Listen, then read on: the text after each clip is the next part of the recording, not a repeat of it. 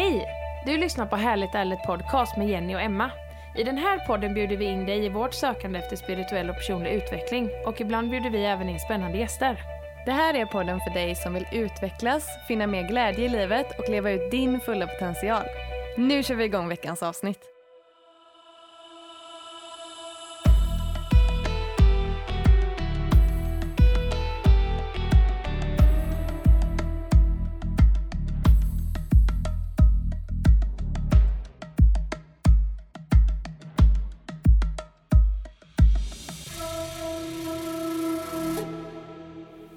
Veckans avsnitt sponsras utav Pureness. Ja, så kul! Jättekul! Ja. Eh, vi har ju samarbetat med dem sedan förra sommaren Mm. och eh, nästan testat alla deras produkter Ja.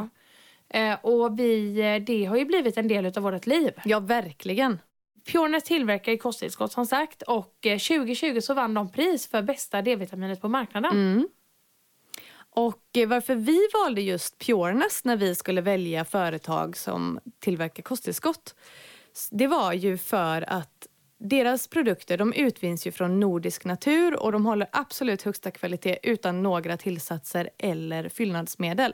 Det är alltså naturliga och rena produkter. Precis. Närproducerade produkter dessutom. Så Ja. det kändes bara som att de fick check på allt. Precis. Ja. Verkligen. Ehm, och ehm, de är även, kosttillskotten är utformade på det sättet att varje näringsämne det är i den formen som är enklast för din kropp att ta upp. Så de är även väldigt, det är väldigt hög kvalitet helt enkelt. Precis. Eh, och idag vill vi ju lyfta deras nya produkt. Och det är mjölksyrabakterier som är extra bra för din matsmältning och en frisk tarmflora. Man skulle kunna säga att mjölksyrabakterier är som ett försvar för magen och tarmen. Eh, och kan hjälpa till att motverka bakterier som bildar giftiga ämnen. Precis. Och mjölksyrabakterier är en levande bakteriekultur som är väldigt bra för din tarmflora. Och det kan vara extra bra att ta mjölksyrabakterier om magen är i obalans eller om du äter antibiotika eller om du, alltså innan eller under en utlandsresa. Ja, För oftast är det ju lite andra liksom, bakterier när du, när du åker till ett annat, precis. annat land. Ja. Och vi, som sagt, vi rekommenderar er varmt att gå in på pureness.se för att titta på hela deras utbud. De har ju hur mycket som helst. Jättemycket. Jag är övertygad om att ni kommer hitta flera grejer som eh, ni känner att passar just er. Precis. Eh, och gå in där och ni vet som sagt, eh, eller många av er vet att ni har ju alltid 20% rabatt med våran kod harligt arligt. Så Yes. använd den där så får ni 20% rabatt på hela deras sortiment. Och vi vill även passa på att tacka Pureness för att ni sponsrar detta avsnittet. Tack så jättemycket.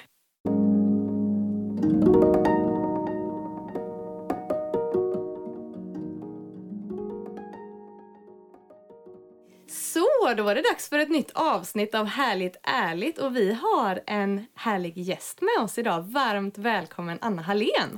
Tack så jättemycket. Ja, vi pratade precis om om vi skulle köra efternamnet eller inte. Ja, precis. Du berättade lite där, det var väldigt roligt.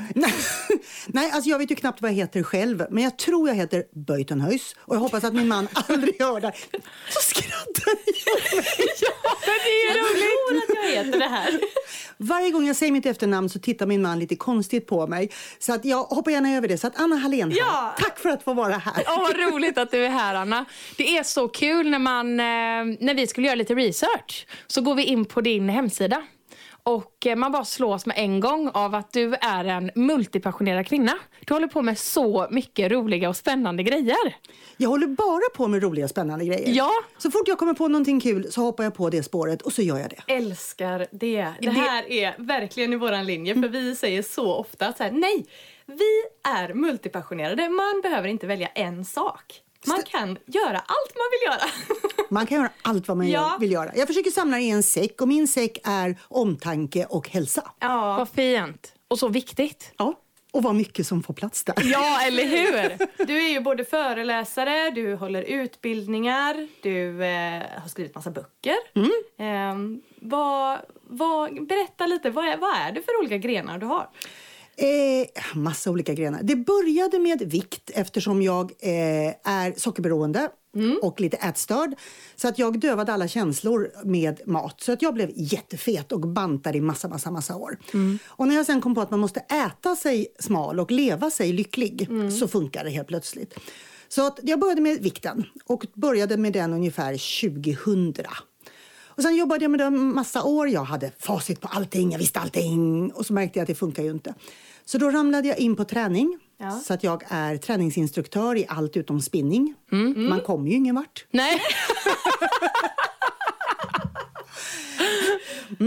Eh, och så tänkte jag, men träning och kost, nu har jag hittat allting. Och då kom jag på att det hade jag inte alls, för jag hade ju fel igen. Så då kom jag på att stress är superviktigt.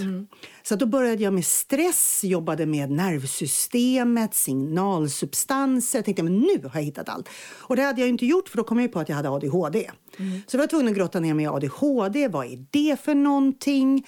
Eh, och sen helt plötsligt för vad blir det, tre år sedan så brakade mitt lymfsystem ihop. Så jag går ju upp nästan 20 kilo på ett år. Jag blir, bara sväller som en elefant. Och vet ju att jag käkar ju inga goda chokladpraliner. Nej. Eh, så då blev det lymfsystemet och då kom jag på att det satt ihop med levern så då var jag tvungen att lära mig den. Och det satt ju sen ihop med stresssystemet och med signalsubstanserna.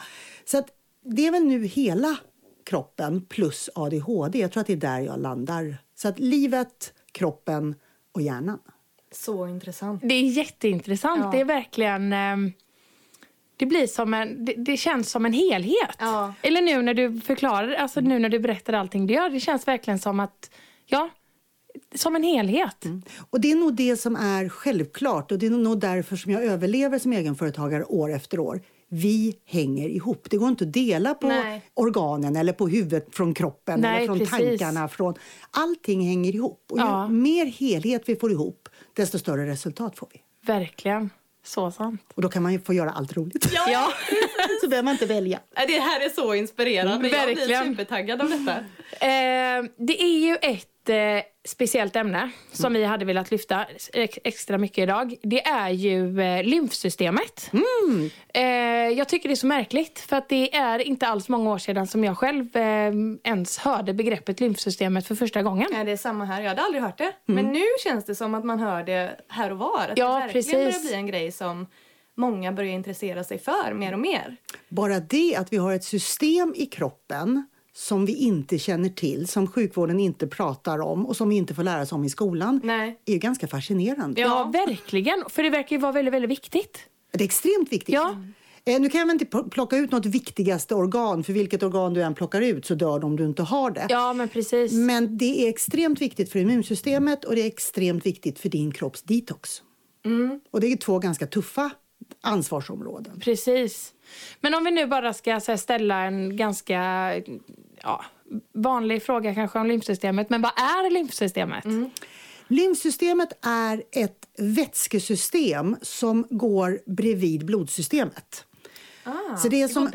Ja, som en massa små rör som går bredvid. Och tanken är att blodsystemet ska läcka ut sopor och det ska läcka ut vätska. Det är tänkt så. Eh, och då ska det här lymfsystemet suga upp de här vätskorna och alla sopor. Och då släpper också blodsystemet ut eh, virus och bakterier som den inte vill ha. Så kan lymfsystemet suga upp det och sen kan det döda det. Mm. Eh, och det är väl här som det är mest eh, fokus på lymfsystemet. Det är när det inte suger upp och vi svullnar. Det är väl där som eh, intresset har kommit. Men det är egentligen inte det som är det stora problemet. Utan du ska vara glad om du svullnar för då vet du att det är någonting fel. Just det. För det finns ganska många som har tröga system som inte har svullnat så mycket. Du kan alltså ha problem med lymfsystemet fast du är smal. Och då får du ingen signal. Nej, precis. För sen ska då den här vätskan sugas upp med alla sopor, med bakterier, med virus, med skräp, med svamp, med cancerceller. Massa olika saker. Okej. Så sugs det upp och sen så dras den här vätskan rakt igenom det som vi förut kallade för lymfkörtlar. Som inte är körtlar för det är noder eller knutor. Okej. Och det är som ett litet riskorn. Och i det riskornet finns ungefär 25 miljarder vita blodkroppar som ska döda allt.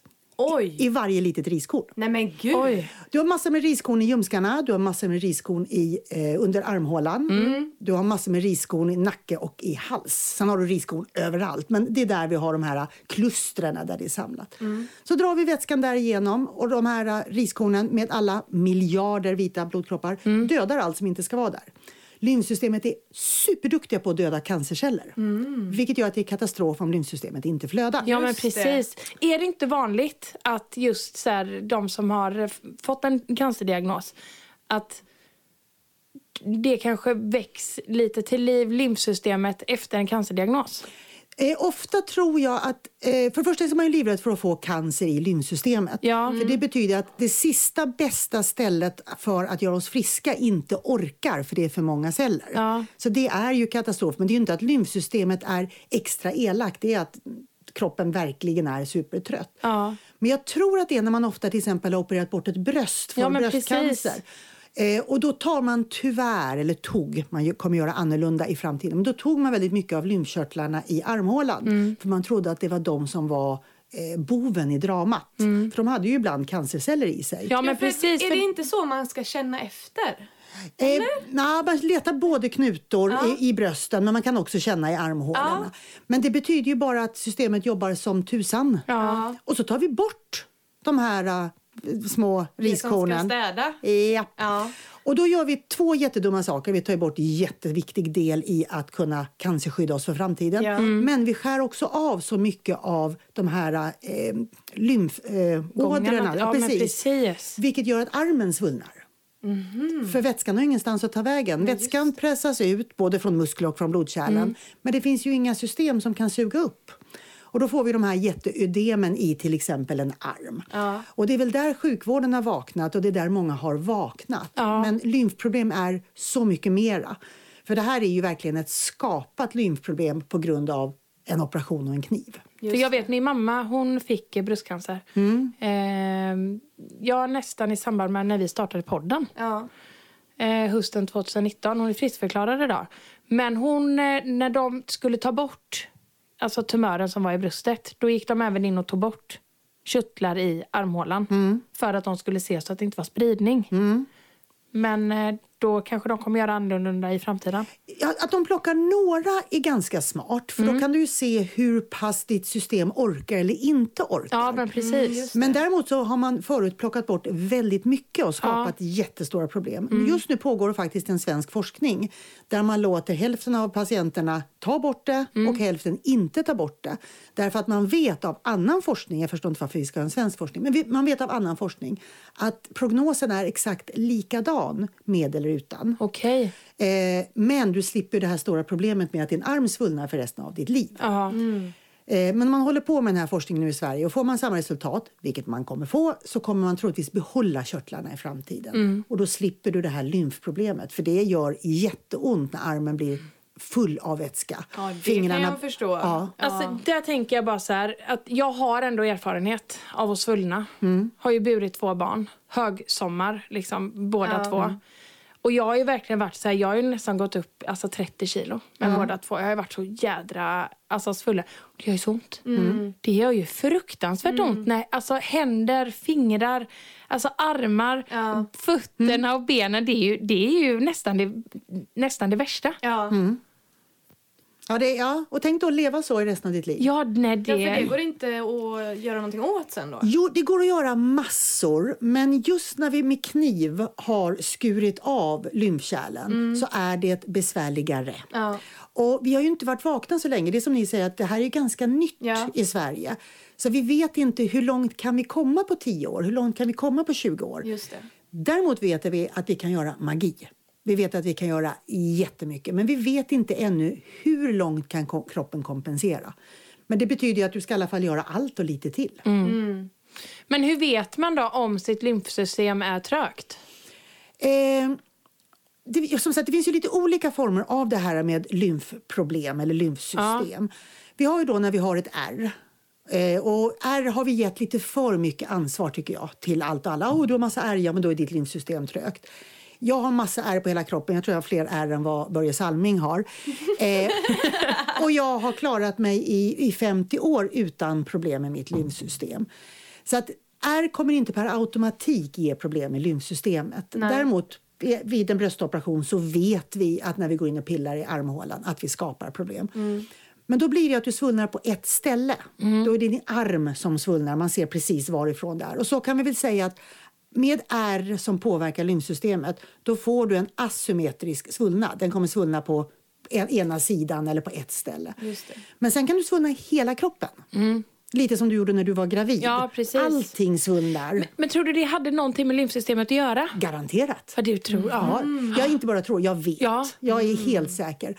För att vi har väldigt mycket lymfvätska i magen. Ja. Och när du då har bebisar som ligger där i vägen så minskar ju flödet. Ja, precis. Och då går du då in i en graviditet där ditt flöde inte är perfekt Ja. Mm. så kommer det här bli droppen som tippar över.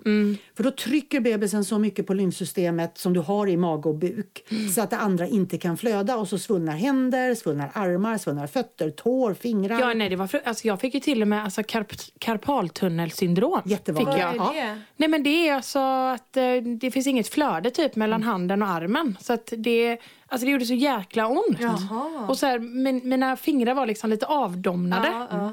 Det blir så en hård tryck utifrån så Ja. att nerverna blir påverkade. Du Oj. trycker på dem av, just av att det är så svullet. Ja. Så det är också jätte, jätte, jättevanligt. Ja. Men då betyder det att hela ditt lymfsystem inte riktigt orkar. Nej, och det precis. svåra med lymfsystemet är att det finns ingen pump. Våran blodsystem har ju pump av hjärta. Ja, just det. Men lymfsystemets pump är din andning, diafragman. Mm. Och du kan inte andas djupt ner när du har bebis i magen. Nej. Vilket gör att huvudpumpen då stängs av och många kvinnor svullnar. Helt ofarligt och helt okej om inte man har en liksom, sjuklig svullnad. Ja, då, då, märker, precis. då kommer du märka det och du kommer hamna på sjukhus. Men annars så kommer de flesta kvinnor att svullna. Inte alla, men de flesta. Och sen så är det skelettmusklerna, alltså när du promenerar, dina vadmuskler, dina lårmuskler, dina armmuskler. Som när du pressar dem, när du trycker dem, så kommer du per automatik pumpa av bara trycket. Men då kommer dilemmat också att om du tränar för mycket så släpper ju musklerna alltid vätska vid träning. Och kan inte lymfsystemet suga upp det, ja då kommer du svullna av träning. Precis. Ah, att det släpper för mycket vätska så att det inte kan ta hand om det då. Precis. Ah. Och det är väl det andra sättet som du kan märka på att du har lymfproblem. Du svullnar efter träning. Och svullnar du efter träning och det är borta imorgon då vet du att du måste jobba med lymfsystemet men du kan träna. Om du svullnar och det är kvar dagen efter då ska du alltså minska din träning för då är du på belastning. Ah. Eh, så att det där har man också den delen. Så att andningen, diafragman, våra skelettmuskler. Och sen de andra två pumparna är vadmusklerna och fotvalvet. Aha. Men du, Fotvalvet? jag bara und- är fotvalvet, är det detta här?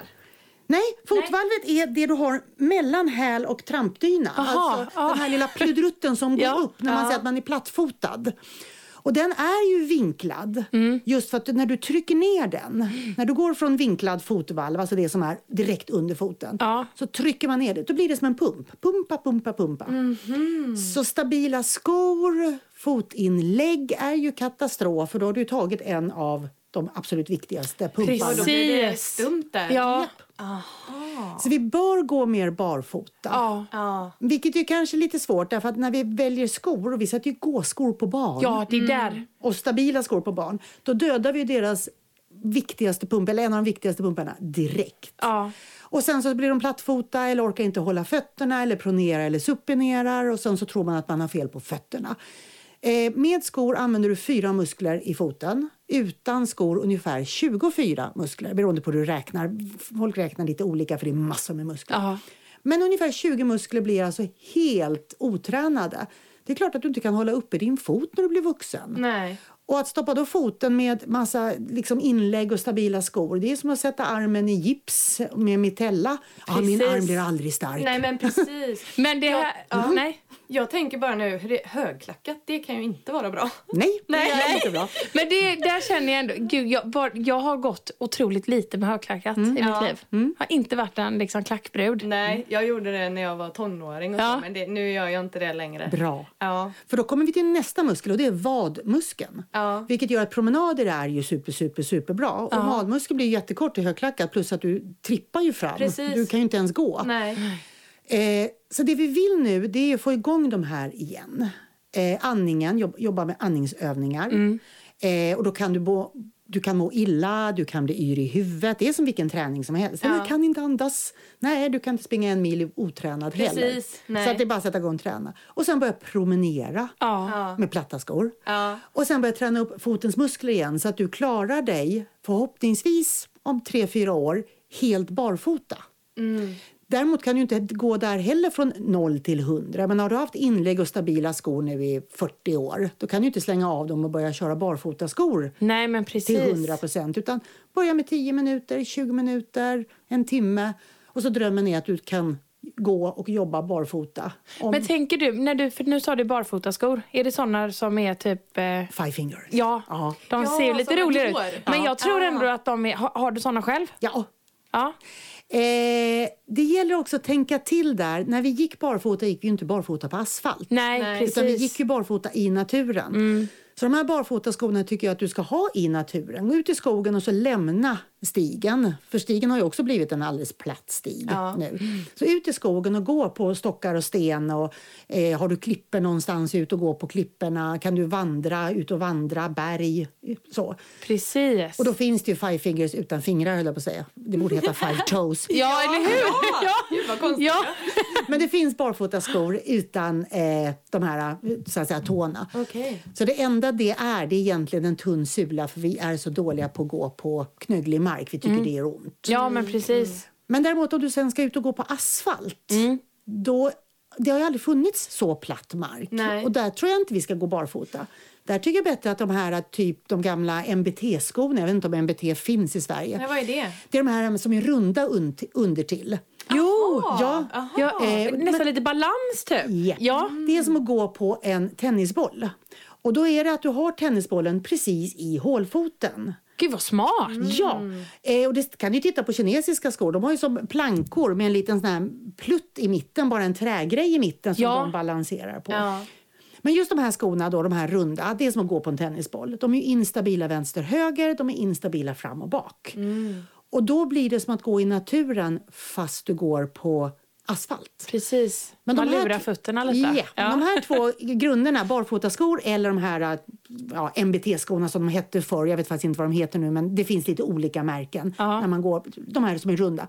De två gängen hatar ju varandra.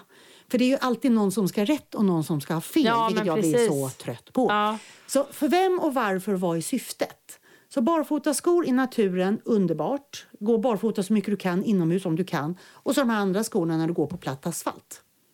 Gud, alltså. Det här är lite mindblowing. Ja, men Att det är ändå så, bra. Det är häftigt. Det är Ja. Att jättehäftigt. det hänger ihop. Det är verkligen så. Kroppen, allt hänger ihop. Allt hänger ihop. Och just detta vad man brukar säga med just detta med att jorda sig. Ja. Precis. Alltså med grounding och, och sådär. Att det ändå hänger ihop med något så stort som lymfsystemet. Ja. Det är ändå skitgrymt. Ja. Och där kommer vi också till ett dilemma. De här barfotaskorna är inte jordade. Så någonstans på 50-60-talet bytte vi från skinnsulor till gummisulor. Så det finns människor som aldrig är jordade. Jag ser mer och mer nu folk som har badskor med gummisula. Man sover på vad heter det, solstol en halv meter ovanför sanden. Så det finns människor som aldrig nuddar jorden. Nej. precis.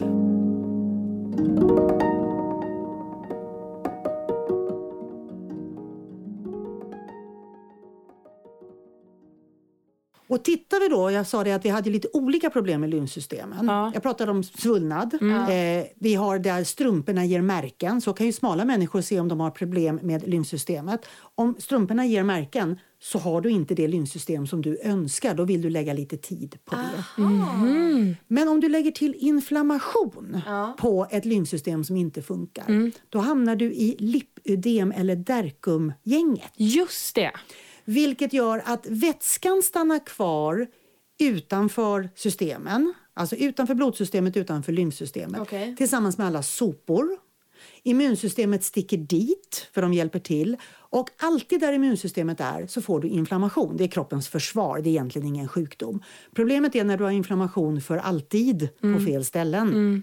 Och då får du alltså inflammationer i mellanvävnaden, i ingenmansland i kroppen. Och där du får inflammationer kommer du få ärr. Och ärren heter fibroser.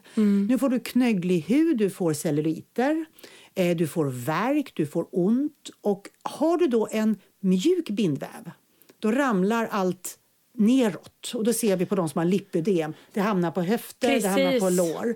Har du en stark eh, bindväv så kan det vara så tajt så att det faktiskt inte kan ramla ner så mycket. Man brukar ofta få stor rumpa och stora lår i alla fall. Men då blir det därkum, då stannar det kvar i bukhålan. Och det gör extremt ont. Alltså verken hos Derkumgänget är jättestor. För det är ju det som jag har hört. För jag, det, det är en, en tjej som jag följer på Instagram som nyligen har blivit diagnostiserad med lipödem. Ja. Det är så man kan säga det. Jag, tyckte, jag trodde jag alls trott att det heter lipödem. Det är ett ödem. Ett ödem, Ett ja. ödem, ja. Eh, nej men att det gör så fruktansvärt, fruktansvärt ont. Att Ja. liksom att...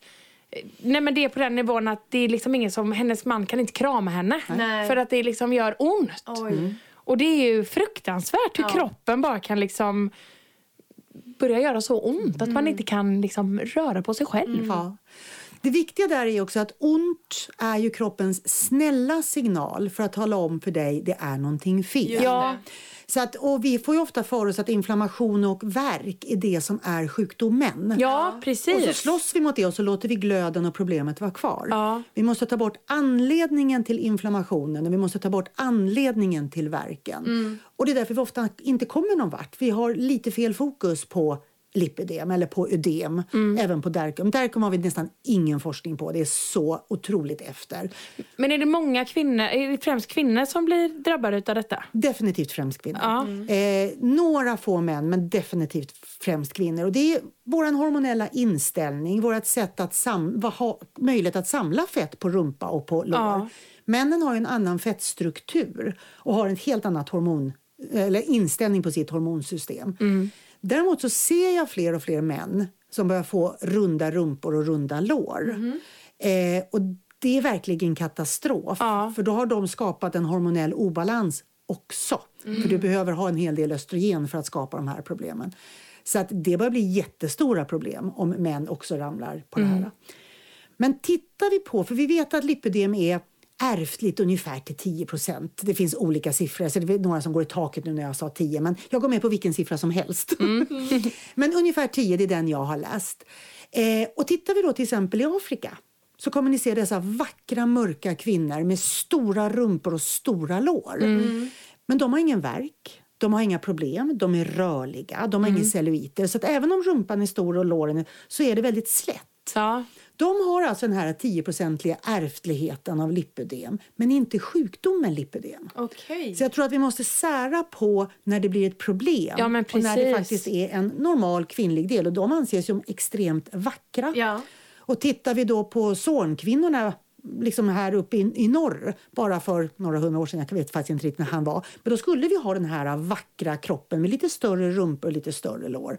Så det finns ju en modedel där också, men då var det ju accepterat. Det var ju de bästa kvinnorna Ja. som tyvärr idag har blivit, ja, vi, vi, vi kanske är moderna igen nu, jag vet inte, jag hänger inte med Ja. Kardashian och allt vad det är Ja. Men när det blir celluliter gör ont, då är det ju någonting som är fel. Ja, just det. Och då är vi tillbaka på inflammationen.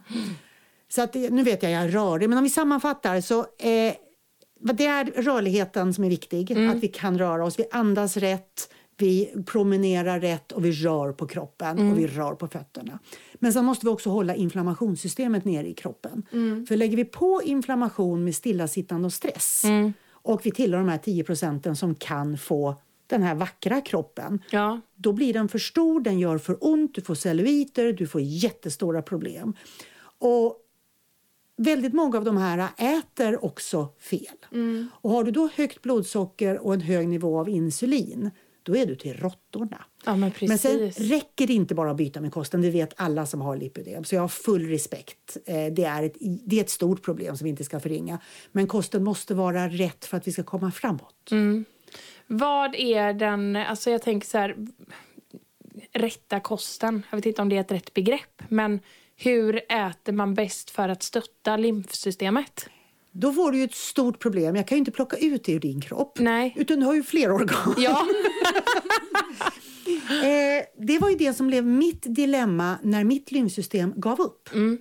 Därför att då hade jag ju ätit lågkolhydratskost. Eh, jag hade hållit mig smal utan att behöva bry mig i 17 år.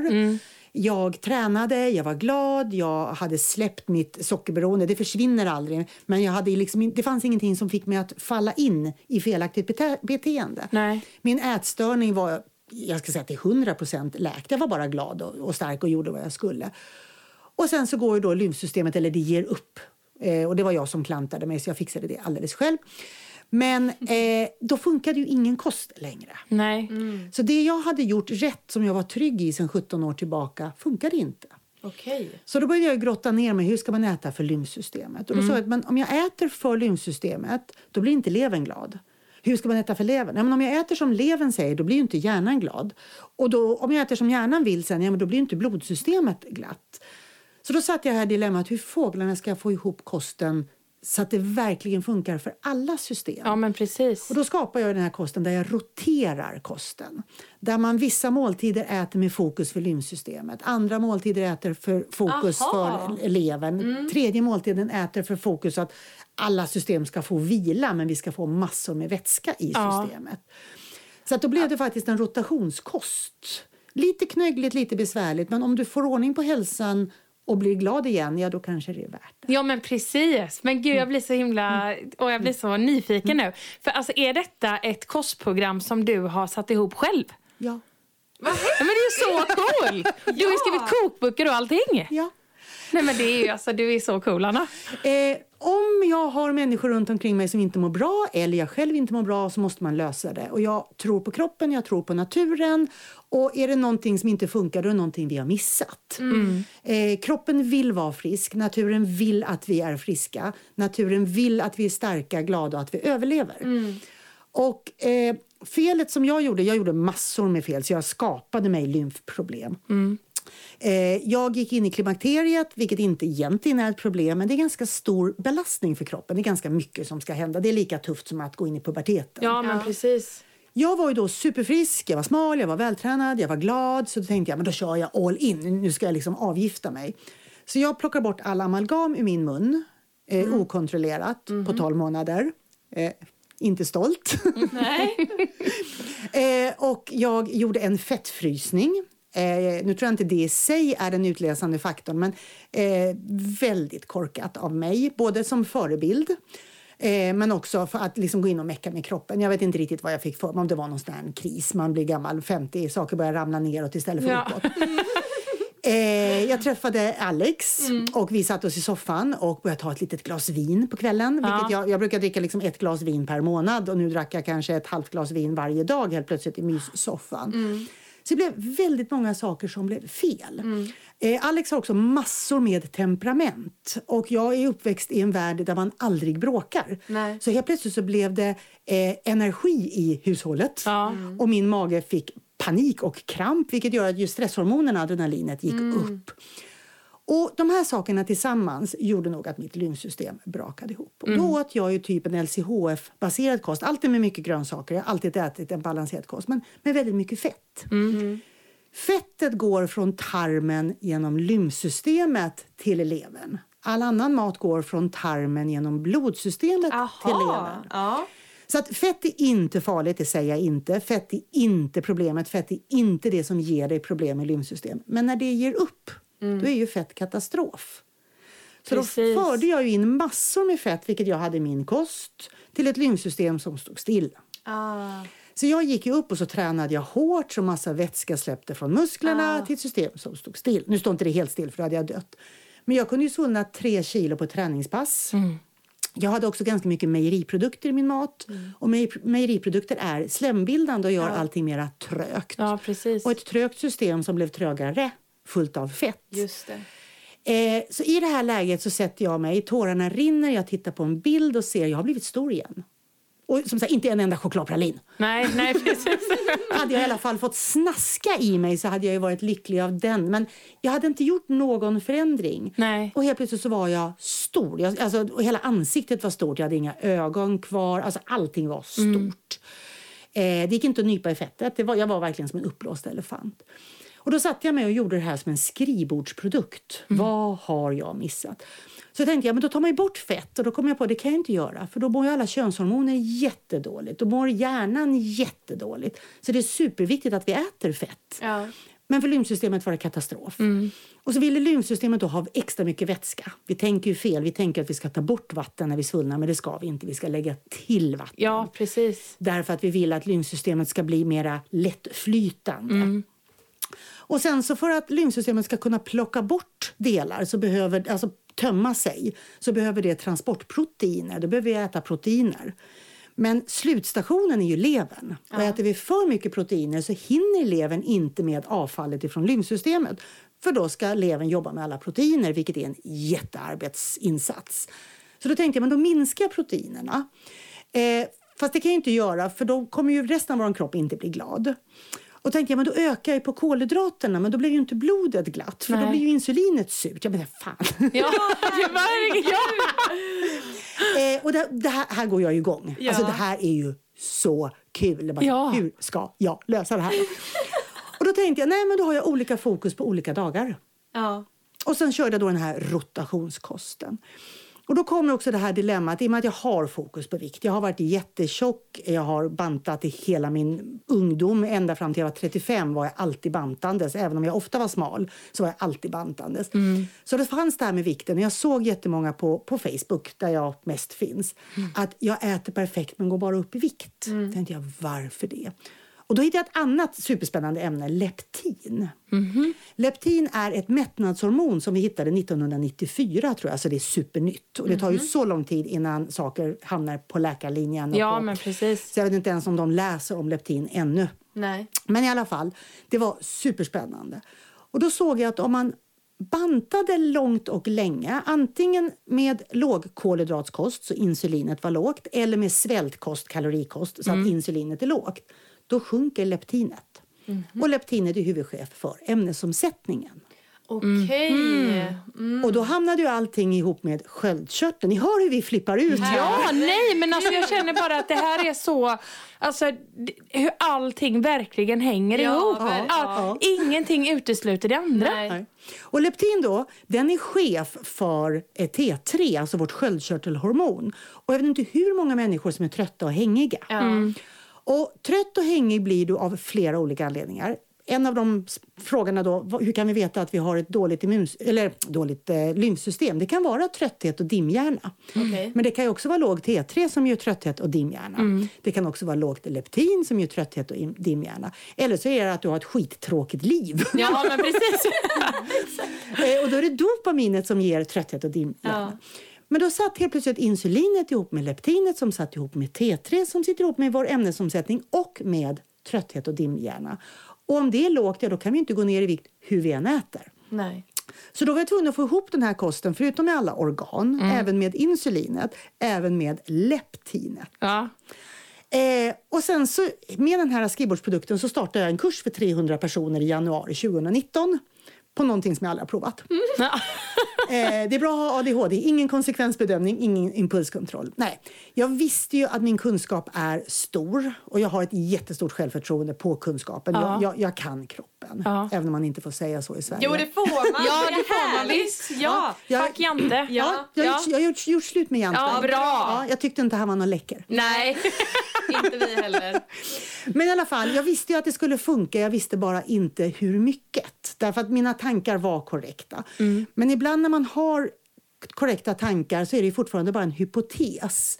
Sen vet man inte om kroppen kommer reagera marginellt eller betydande, som jag säger, mycket eller lite. Effekterna blev enorma.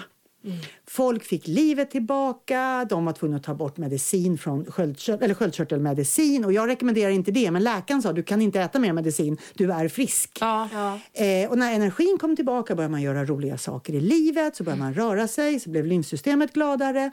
Så kosten var verkligen en grund för att få allting att funka. Men så gjorde jag också det här systemet, för jag tror inte att kosten är eh, orsaken. Jag tror kosten är eh, liksom en grundförutsättning. Livet mellan måltiderna är det vi måste få ordning på. Så då la jag in livet mellan måltiderna i det här kostkonceptet. Så vad är viktigt och värdefullt för dig? Hjälper den här tanken dig? Var är du på väg? Istället för att ha massa mål och vikt och stå på den här förbannade vågen som jag hatar eh, så skulle vi börja fundera på vad ska jag ha den nya vikten till? Vad ska jag ha min nya kropp till? Vad ska jag ha Just min det. energi till? Så jäkla rätt. Ja. Så, alltså så friskt. Ja. Ja, Tänk. Ja, verkligen. Va? Så det har blivit ett helt nytt kostkoncept med ett helt nytt tänkekoncept som jag har gjort en kokbok på och som jag nu har kurser i. Som jag har hittat på alldeles själv. Wow, nej, men det är skitkul. Ja, det det är låter- häftigt att det ändå funkar. Ja. Ja. Det funkar tusen gånger mer än vad jag förstod. Ja. Eh, och det var en tjej faktiskt som hade plockat fram ett gammalt blogginlägg där jag hade skrivit att min stora dröm är att uppfinna ett nytt koncept. Men gud! Så körde hon printscreen och sa att grattis, det har du gjort. nu." Ja, vad fint Anna! Bra jobbat! Ja, Ah, gud vad häftigt. verkligen. Men det funkar även på lipödemare. Okej. Eh, och ingenting funkar på dem med lipödem. Nu går det ju inte bara att göra det här, det behövs mer. Det behövs lymfmassage, det behövs egenvård, det behövs andning. Så det är väldigt många fler saker som behövs. Men jag har alltså lipödemare som har gått ner allt från 15 till 20 kilo på en kropp som inte har svarat på något innan. Däremot så finns ju ödemproblemet kvar, så vi måste göra fler saker. Och då går man in på liksom manuell behandling, vilket är jätteviktigt. Men att bara göra lymfmassage och låta grundproblemet vara kvar, det kommer inte hålla. Det kommer kännas skönt, men du behöver mer. Just det. Mm, precis. Helheten. Ja, igen. Ja, Nej, men gud, wow. Jag känner ändå att eh, man har lite bättre koll nu på lymfsystemet. Bättre. Ja, Verkligen. Jag känner, nu trillar polletten ner. verkligen. liksom. Men jag Ja. tänker att det här avsnittet kommer jag i alla fall få läsa, eller läsa, lyssna på ett par gånger och verkligen ja, men, så att det sjunker in, Ja. landar precis rätt och ehm, ja, alltså jag känner att eh, efter det här att jag tror jag har lite problem med mitt lymfsystem. Jag, känner fan jag har och jag, du har gett mig jobb här. Man brukar säga att jag är som en buljongtärning, jag behöver lösas upp och tas Ja, Det finns en e-bok som heter Lymfan, leven och livet. Finns Ja. bara som e-bok, finns inte som pappersbok. Ja. Men den finns i alla fall som e-bok. Och där har du massor med förklaringar, massor med lösningar. Och Lise Benberg som jag jobbar ihop med, hon har världens underbaraste lymfyogaprogram. Okej. Så med QR-koder får du massa övningar om du inte vill göra yogan som sett. Du kanske bara gör en två, tre övningar. Ja. Eller ett helt lymfyogaprogram. Och hon förklarar också sitt egenvårdsprogram i den här boken. Ah. Så du får både mina varför och förklaringar och alla hennes lösningar. Men gud vad bra. Vad fint. Vilken, vilken, vilken bra kombo. Ja. Världens bästa kombo. Ja, verkligen. Men jag, det, jag tänkte det nu när du berättade, så här, bara jobba med yoga låter ju som att det verkligen vore en bra grej. Ja, det, det är super, super. Ja. Det, det som Lisa har skapat här med sin lymfyoga det är att hon har skapat de eh, delarna som inte är för tunga. För blev det för mycket träning så fick du för mycket vätska Ja, i systemet. Så hon har jobbat med det som liksom squeezar ut vätskan och trycker den åt rätt håll. Ja. Eh, så att det är verkligen ett genomtänkt yogaprogram. Men det är egentligen helt vanlig yoga, Ja. men med hennes kompetens och tankar bakom. Häftigt. Ja. Jättekul. Gud.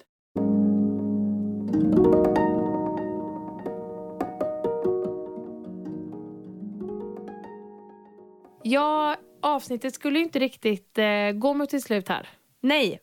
Och det var egentligen mycket längre. Ja. Vi hade så mycket otroligt intressanta grejer att prata med Anna om. Precis. Eh, och vi, ville ju, vi sa i början där att det här avsnittet kommer handla om två saker. Det är lymfsystemet och ADHD. Eh, och det var ju så mycket intressanta grejer på båda de här ämnena. Precis. Så att vi kunde ju inte hålla oss till, som vi brukar, ungefär en halvtimme, 40 minuter. Utan vi, och vi kunde inte runda av. Så Nej, vi, det gick inte. För det kändes som att all information var liksom viktig. precis. Det var som att man...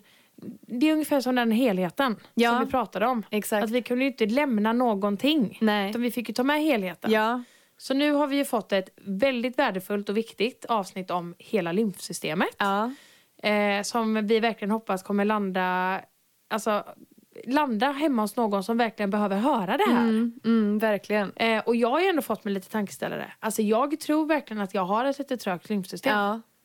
Sjukt intressant Ja, det här det med det. att pumpen typ, sitter under fötterna Ja, och i precis. vaderna. Och, nej, det är så sjukt, det är så jäkla häftigt. Men det vi vill komma till här är att vi spelade in i en och en halv timma. Precis. Vi kunde inte sluta prata. Nej, för att vi har hittat en jämlike som är precis som oss Jenny. Exakt, och det är fantastiskt. Men då bestämde vi oss för att okej, men det är ju jättebra. Vi delar upp det här i två avsnitt helt enkelt. Precis. Eh, och det känns kanske lite mer logiskt också.